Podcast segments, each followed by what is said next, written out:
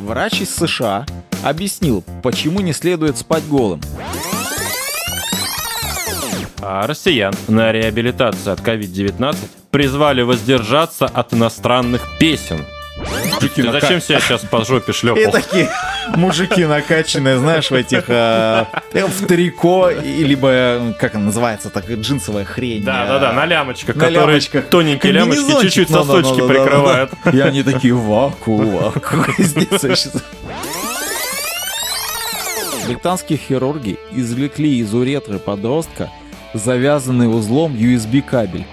Пациенты с COVID-19 устраивали оргии в госпитале Таиланда. Недавно в Ярославле в честь 20-летия военно-патриотического клуба «Десантник» актеры показали детям выступление под названием «Смерть педерастам». Они просто дырявых не любят. И я тоже не люблю, подчеркнул руководитель клуба.